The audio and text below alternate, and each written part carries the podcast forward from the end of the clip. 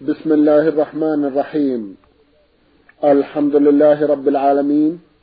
والصلاة والسلام على نبينا وسيدنا محمد وعلى آله وصحبه وسلم. مستمعي الكرام السلام عليكم ورحمة الله وبركاته. وأسعد الله أوقاتكم بكل خير. هذه حلقة جديدة مع رسائلكم في برنامج نور على الدرب. رسائلكم في هذه الحلقة نعرضها على سماحة الشيخ عبد العزيز ابن عبد الله بن باز الرئيس العام لإدارات البحوث العلمية والإفتاء والدعوة والإرشاد. مع مطلع هذه الحلقة نرحب بسماحة الشيخ ونشكر له تفضله بإجابة السادة المستمعين فأهلا وسهلا بالشيخ عبد العزيز. حياكم الله بارك حياكم الله. أولى رسائل هذه الحلقة رسالة وصلت إلى البرنامج من أحد الإخوة المستمعين من الرياض رمز إلى اسمه بحرفين هما سين ألف. أخونا له جمع من الأسئلة تصل إلى سبعة أسئلة. في أحدها يقول أسأل سماحتكم عن نصاب الذهب. لدي ما يقرب من مئة جرام لزوجتي. هل الزكاة تجب في هذا المقدار أم تجب فيما زاد عن النصاب وأنا أعلم أن النصاب ثلاثة وثمانون جراما. بسم الله الرحمن الرحيم. الحمد لله وصلى الله وسلم على رسول الله وعلى آله وأصحابه من اهتدى بهداه. أما بعد فنصاب الذهب كما بين أهل العلم عشرون مثقالا ومقدار المثقال بالجنيه السعودي أحد عشر جنيها وثلاثة أسباع جنيه. لأن الجنيه مثقالان إلا ربع. وهي تحصل من أحد عشر جنيه وثلاثة أسباع يكون الجميع عشرين مثقالا. والمعنى أحد عشر جنيه ونصف لأن الكسر اليسير يقتضى في هذا. أحد عشر جنيه ونصف هذا النصاب من الذهب بالجنيه أما بالجرام قد اختلف المقدرون لذلك على حسب ضبطهم للجرام والذي نفتي به أن النصاب 92 غراما بعدما سألنا كثيرا من أهل الخبرة عن 30 غرام فالجميع 92 هذا هو النصاب بالجرام فإذا بلغت الحلي من الذهب هذا المقدار وجب فيها الزكاة. سواء كانت أسورة أو قلائد أو غير ذلك. المرأة تجمعها. فإذا بلغ الجميع ثلاثة جنيه ونصف في نصف الغرام وجب عليها الزكاة.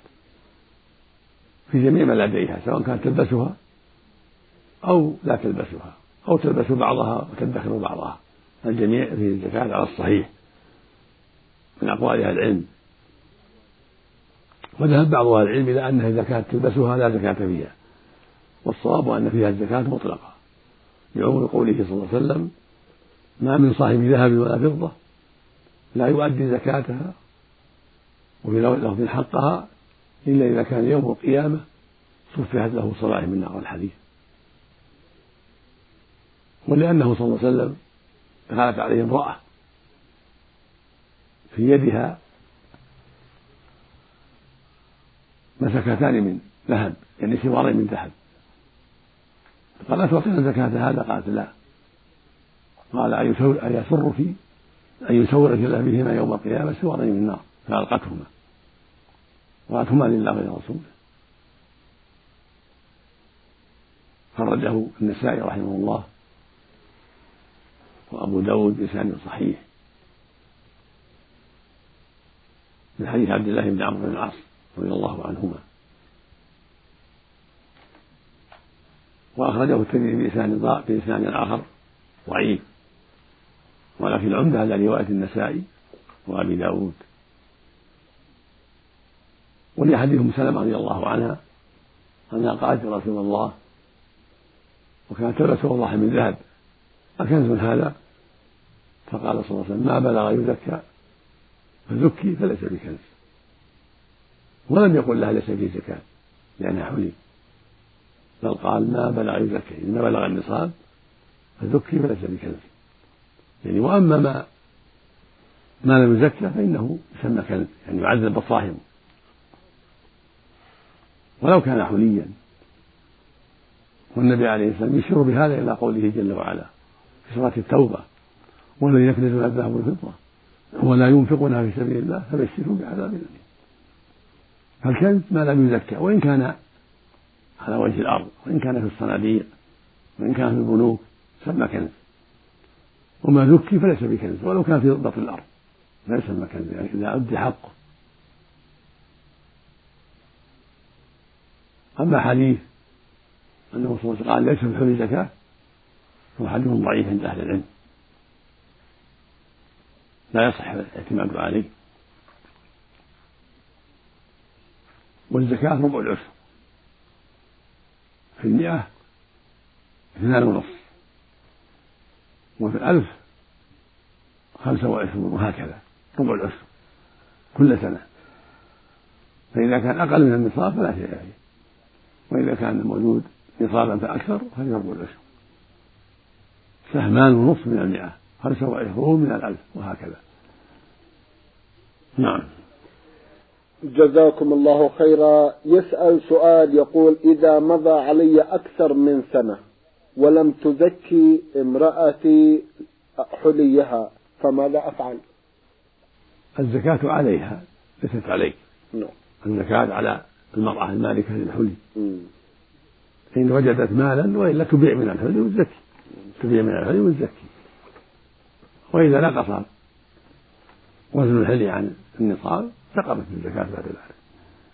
أما إن زكيت عنها بإذنها وموافقتها فجزاك الله خيرا لا بأس. أو زكى عنها أبوها أو أخوها بإذنها ورضاها فلا بأس. نعم. جزاكم الله خيرا. يشوش على بعض الناس في هذا الموضوع سماحة الشيخ. كون بعض الباحثين يقول إنه لا زكاة في الحلي المستعمل. هل أوضحنا هذا في مسائل خلاف بين العلماء. نعم.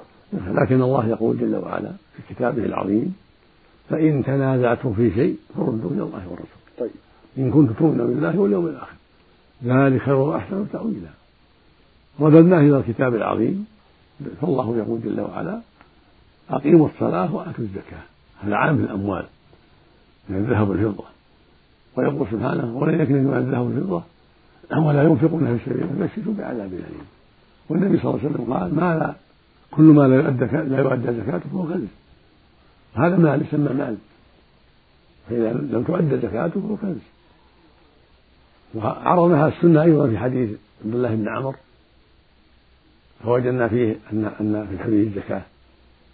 وفي الأحاديث العامة في الذهب والفضة فعمتها عمت الحلي. والله يقول وما اختلفتم فيه شيء فحكمه إلى الله. هذا حكم الله فيما ظهر لمن قال بهذا القول من أهل العلم وهو وهو الراجح أن فيها الزكاة بهذه الأدلة. نعم. جزاكم الله خيرا. من اعتمد على قول أولئك هل يأثم لكونه لم يزكي؟ على حسب اجتهاده. إذا كان عاميا عليه يأخذ بالحق الذي سمعه ويطمئن إليه من أهل العلم. يتأمل فإذا اطمأن إلى من أفتاه من العلم أخذ بقول لأن لأن العامي يقتدي بمن أفتاه ويأخذ من أفتاه من أهل العلم. نعم. وإذا سمع القولين فعليه يحتاط دينه وأن يخرج الزكاة حتى يسمع عهده. والقولان في الأخذ بأخذ الزكاة الأخذ بقول الرسول صلى الله عليه وسلم. أما الذين قالوا بعدم الزكاة فليس عندهم إلا القياس على العوامل التي تعمل من الإبل أو البقر ولا تس... ولا ترعى تكون تكون تستعمل سواني أو هذه ليس فيها زكاة نعم. لأنها عوامل نعم. ليست راعية فلا يقاس عليها فالحاصل أنه ليس في أيديهم فيما نعلم إلا أقيسة وليس في أيديهم حجة من من الرسول صلى الله عليه وسلم أو من الكتاب العظيم على أنه لا زكاة فيها نعم معهم بعض أقوال الصحابة وأقوال الصحابة ليس فيها حجة إذا خالفت النص. صحيح. النص مقدم على أقوال الصحابة وعلى غيرهم. نعم. نعم. جزاكم الله خيرا. إذا الأحوط لدين الإنسان أن يزكي الحلي. نعم نعم. جزاكم الله خيرا. ماذا في حكم الحلي سماحة الشيخ؟ الحلي جائزة للنساء من الذهب والفضة بل هي من زينتهن أقصد ما هي الأشياء التي تدخل في الحكم مثل الحلي بالنسبة للرجال مثلا. الرجال مثل لو كان عنده خواتيم له يبيعها أو يستعمل ما شاء منها تبلغ النصاب يزكيها نعم. من الفضة يعني. نعم. إذا بلغ نصاب الفضة نعم. أو كان عنده سلاح في ذهب يزكي الذهب الذي يبلغ النصاب. نعم. إذا كان عنده سلاح في ذهب أو أدوات أخرى فيها ذهب كأواني وغيرها يلزمه أن يزكي الذهب وليس له استعمال الأواني. بل عليه أن يكسرها حتى يستفيد من ذهبها وفضتها لأن الرسول حرم استعمال الأواني من الذهب والفضة نعم عليه الصلاة والسلام. نعم. اللهم صل وسلم عليه. جزاكم الله خيرا. يسأل أخونا ويقول شاب مراهق أفطر ثلاثة أيام من رمضان. لأنه بذل مجهودا عضليا كبيرا ولم يستطع أن يكمل صيامه لرغبته الشديدة في الماء. صحيح.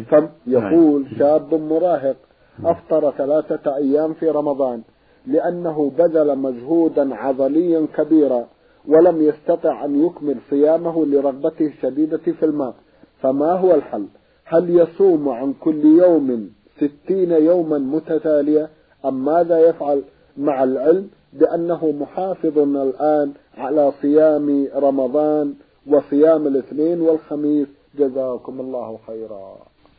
إذا كان أفطر لأنه لم يستطع إكمال الصوم بسبب شدة الظمأ بسبب الإرهاق الذي أصابه وخفى على نفسه الموت أو مرض شديد فهذا له عذر. وليس عليه إلا أن يقضي يوما بعد اليوم. يعني ثلاثة أيام بدل ثلاثة أيام. فقط لا زيادة. إذا كان فطره بالماء أما إذا كان فطره بالجماع هذا شيء آخر. لكن إذا كان فطره بالماء فعليه قضاء اليوم فقط والحمد لله. أما إذا كان تساهل ولا ما هناك ضرورة فعليه التوبة مع القضاء. قضاء يوم فقط. عن كل يوم يوم ثلاثة ثلاثة مع التوبة إلى الله. أما إذا كان الأمر خطيرا لأن يعني أصاب شدة عظيمة نعم. وخاف من مرض شديد أو من موت فهذا عذر. وقد فصل لكم ما حرم عليه إلا ما اضطررتم إليه. الله يقول جل وعلا وقد فصل لكم ما حرم إلا ما اضطررتم إليه. وقد فصل ما حرم إلا ما اضطررتم إليه. نعم. جزاكم الله خيرا. اللهم. جزاكم الله خيرا. سماحة الشيخ قد يفطر بعض الناس لأمر ما كهذا الأمر الذي حل بأخينا. فإذا ما أفطر لا يستمر في صيامه بعد ذلك بل يستمر مفطرا فيأكل ويشرب ويستبيح المأكولات. لا, لا يجوز له. يفطر بقدر الحاجة. يشرب ثم يمسك. إذا كان من أجل الظمأ. يأكل ما يسد رغقه إذا كان الخطر من أجل الجوع. ثم يمسك حتى يغرب الشمس. ما يستمر في الفطر. نعم. إنما أكل وشرب للضرورة. ثم يستمر وهكذا لو أن إنسان أراد إنقاذ إنسان من غرقة من غرق نعم. أو من عدو ولم يستطع إلا بالفطر. أفطر وأنقذ أخاه ثم أمسك. أمسك إلى غروب الشمس وقضى اليوم فقط يقضي يقضي اليوم فقط. لأنه أفطر للضرورة. نعم. لأن إنقاذ المسلم واجب إنقاذ أخيه المعصوم واجب. نعم. جزاكم الله نعم. خيرا. أخيرا يسأل عن آه، اتجاه السرير إذا جهة القبلة سرير النوم. هل هو واجب أم أنه من السنة؟ ليس بواجب. الحمد لله. إن شاء نعم إلى القبلة وإن شاء إلى غيرها. الحمد لله الأمر واسع. جزاكم الله لله. خيرا من الأخت المستمعة حاسين عين ألف من الأحساء العيون بعثت برسالة ضمنتها جمعا من الأسئلة من بينها سؤال يقول هل يجوز للحائض قراءة القرآن؟ خاصة إذا كان لها حزب يومي معين ومداومة على ذلك. جزاكم الله خيرا. سبق أن أفتينا من طريق هذا البرنامج مرات كثيرة نعم. أن الحائض لها أن تقرأ القرآن عن ظهر قلب من دون مس المصحف.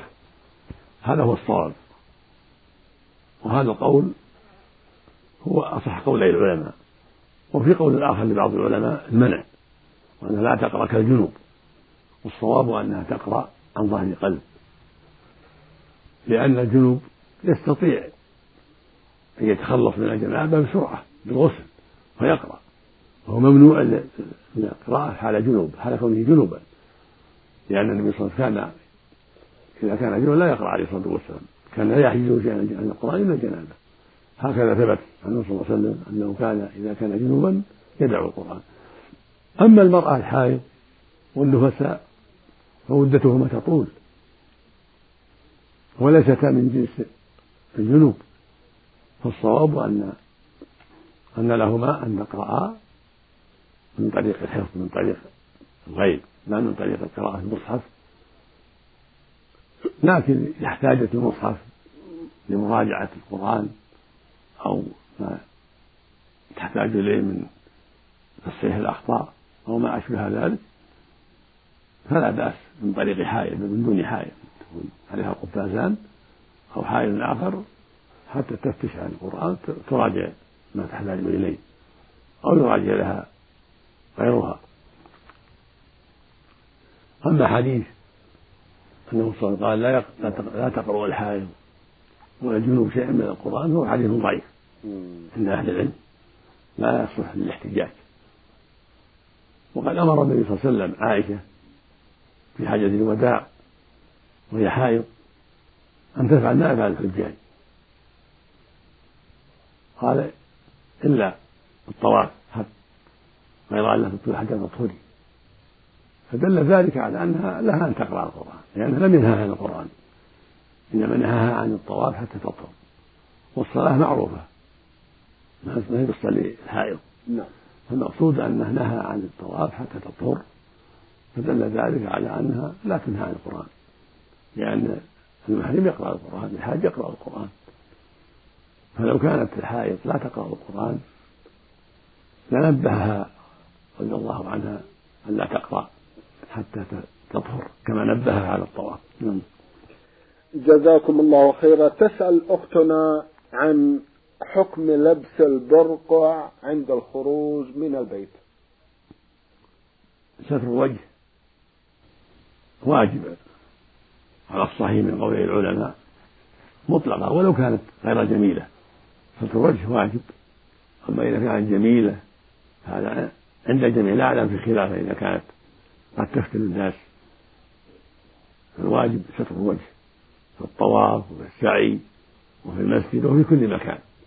عليها أن تستر وجهها لأن كشفه فتنة وهكذا رأسها وكذا بقية جسدها فتنة. فتنة فالواجب عليها الحجاب. لقوله جل وعلا في كتابه العظيم وإذا سألتموهن متاعا فاسألوهن من وراء حجاب ذلكم أطهر لقلوبكم وقلوبهن. قوله سبحانه في المؤمنات ولا يبدين زينتهن إلا لبعولتهن أو آبائهن. الآية والوجه أعظم الزينة لكن لو تحجبت بالبرقع الذي ليس يخرج منه إلا العين أو العينان فلا حرج. كان العرب يلبسون البراقع ويقال لها النقاب.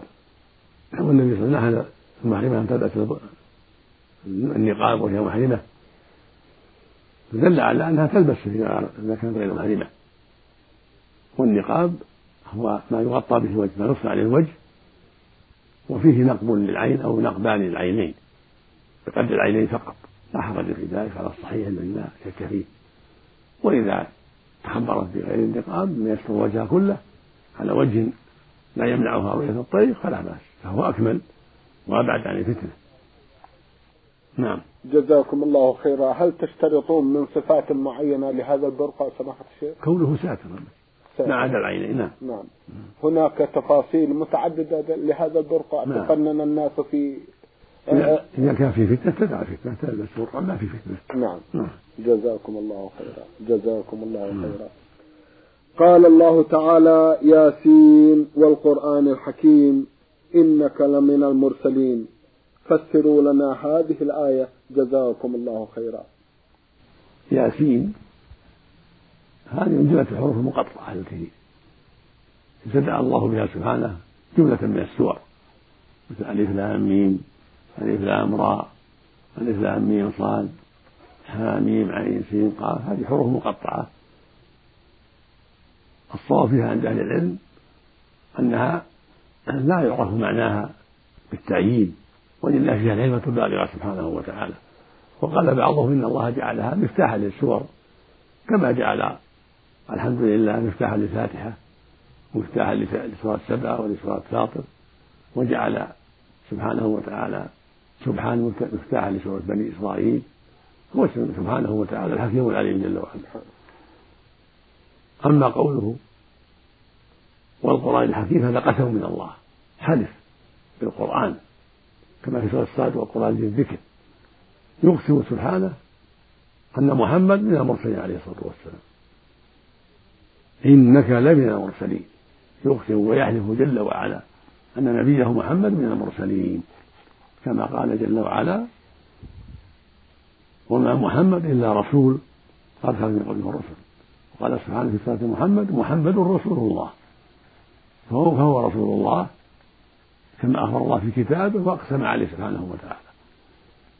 وهو رسول الله بإجماع المسلمين بإجماع أهل العلم والإيمان من أهل السنة والجماعة. هو رسول الله حقا. من كذب بذلك هو كافر ومن قال إنه رسول للعرب دون العجب فهو كافر. هو رسول الله إلى جميع الثقلين الجن والإنس. كما قال تعالى قل يا أيها الناس إني رسول الله لكم جميعا. قال تعالى وما أرسلناك إلا كافة للناس بشيرا ونذيرا فهو رسول الله في العرب والعجم والذكور والإناث والحكام والمحكومين والملوك والرؤساء والجن والإنس هو رسول الله إلى الجميع عليه الصلاة والسلام. من أجاب دعوته واتبع شريعته فاز بالسعادة والجنة والكرامة. ومن حاد عن سبيله واتبع غير هداه باء بالخيبة والندامة وصل من أهل النار يوم القيامة. نسأل الله العافية.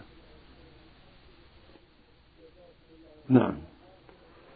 جزاكم الله خيرا. آخر سؤال لأختنا يقول لي مدة طويلة لم أزر فيها أقاربي لأن أبي يمنعنا أنا وإخوتي من الخروج من البيت إلا لطلب العلم. فهل علي إثم في مقاطعتهم تلك المدة؟ وكيف السبيل إلى زيارتهم إذا كان أبي يمنعنا من ذلك وأنا لا أدري ما هو السبب؟ جزاكم الله خيرا. الزيارة ليست واجبة. صلة الرحم هي الواجبة قطيعة الرحم محرمة. أما الزيارة هي لازمة إذا منعك والدك لا بأس. تسترضيه بالطرق الطيبة. هذه سائلة سمحت أو السائلة كذلك. المقصود سواء كان سائل أو سائل نعم. إنما الزيارة غير واجبة. إذا حصل صلة الرحم بالمكاتبة بالهاتف بالتلفون بالمراسلة بغير كتابة مع الأصدقاء والأحباب تسأل عن حالهم كيف أنتم عساكم طيبين؟ كفى ولو أنشرتهم والحمد لله. الزيارة قد يمنع منها موانع وشاغل قد يكون إنسان مسافر مدة طويلة. ووالدك قد يكون له عذر شرعي يخاف عليك من الزيارة من أشياء. فالحاصل أن الوالد له مقاصد إن شاء الله طيبة. فلا تعجلي. وإذا دعت الحاجة إلى الزيارة فشاوريه بالأسلوب الحسن أو بواسطة أمك أو إخوانك أو أعمالك حتى يرضى. وحتى تكون الزيارة على طريقة مأمونة ليس فيها خطر. لأن الزيارات تختلف. زيارة الأخت أو الأخ أو العم لا بأس. لكن زيارة لبني العم أو بني الخال لا فيها خطر لأن ليسوا محارم فالحاصل أن عليك الاستئذان من والدك وعدم التعجل. والدعاء للأقارب بالتوفيق والهداية والسؤال عنهم والوصية لهم بالسلام مع الأصدقاء والأحباب أو بالتلفون. كل ذلك طيب يحصل به المفروض والحمد لله. جزاكم وإذا كانوا فقراء فمن الصلة صلتهم ومواساتهم والإحسان إليهم. وإذا ظلموا من الصلة الشفاعة في رد الظلم عنهم ونصر المظلوم. وإذا دعت الحاجة إلى قضاء دينهم فمن الصلة المساعدة في قضاء الدين إذا كان القريب قادرة. إلى غير هذا من وجوه الخير. جزاكم الله خيرا. رسالة من المستمع سين صاد عين من مكة المكرمة يقول يوجد لدينا إمام مسجد في القرية التي نسكنها وهذا الإمام يقوم بمعالجة الناس مستخدما التعامل مع الجن وأنه طبيب شعبي. ويقول هذا الإمام إنه تاب من ذلك التعامل وبدأ ينهج نهجا صحيحا. رأيكم هل نستمر في الصلاة خلف هذا الإمام؟ هذا يحتاج إلى سؤال أهل الخبرة به من الصلحاء والأخيار والثقات. فإذا علمت توبته فالحمد لله. لا مانع من بقائه في المسجد والصلاة خلفه. أما إذا كان متهما بإبقائه على عمله السيء واستخدام الجن فلا يصلى خلفه بل يجب الإنكار عليه ورفع أمره إلى الجهة المسؤولة إلى الهيئة أو إلى المحكمة حتى يمنع من هذا العمل السيء ويؤدب بما يستحق.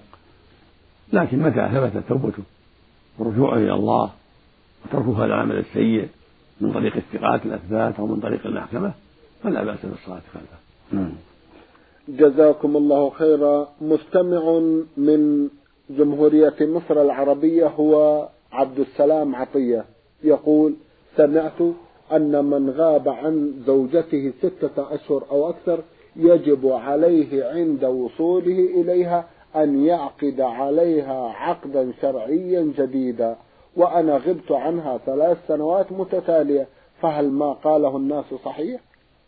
هذا ليس بصحيح. لو غاب عنها سنوات. هو على نكاحه. إلا إذا فسخه الحاكم الشرعي. إذا اشتكى فيها الحاكم الشرعي وفسخه الحاكم الشرعي فهذا يراجع فيه الحاكم. إذا أراد العودة إليها بعقد جديد يراجع الحاكم. أما إذا كانت على حالها لم تطلب الطلاق ولم تفسخ فنكاحه باقي. وزوجته باقية في حباله وعصمته وليس هناك حاجة إلى العقد سواء كانت مدة قصيرة أو أو طويلة. لكن ينبغي للمؤمن أن يجتهد في عدم الإطالة. لأن المرأة خطر وهو عليه خطر أيضا كذلك نعم. في طول الغيبة.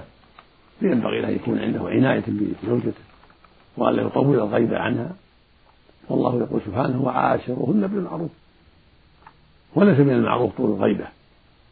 بل ينبغي له أن يأتي إليها بين وقت وآخر حتى تنتهي مدته.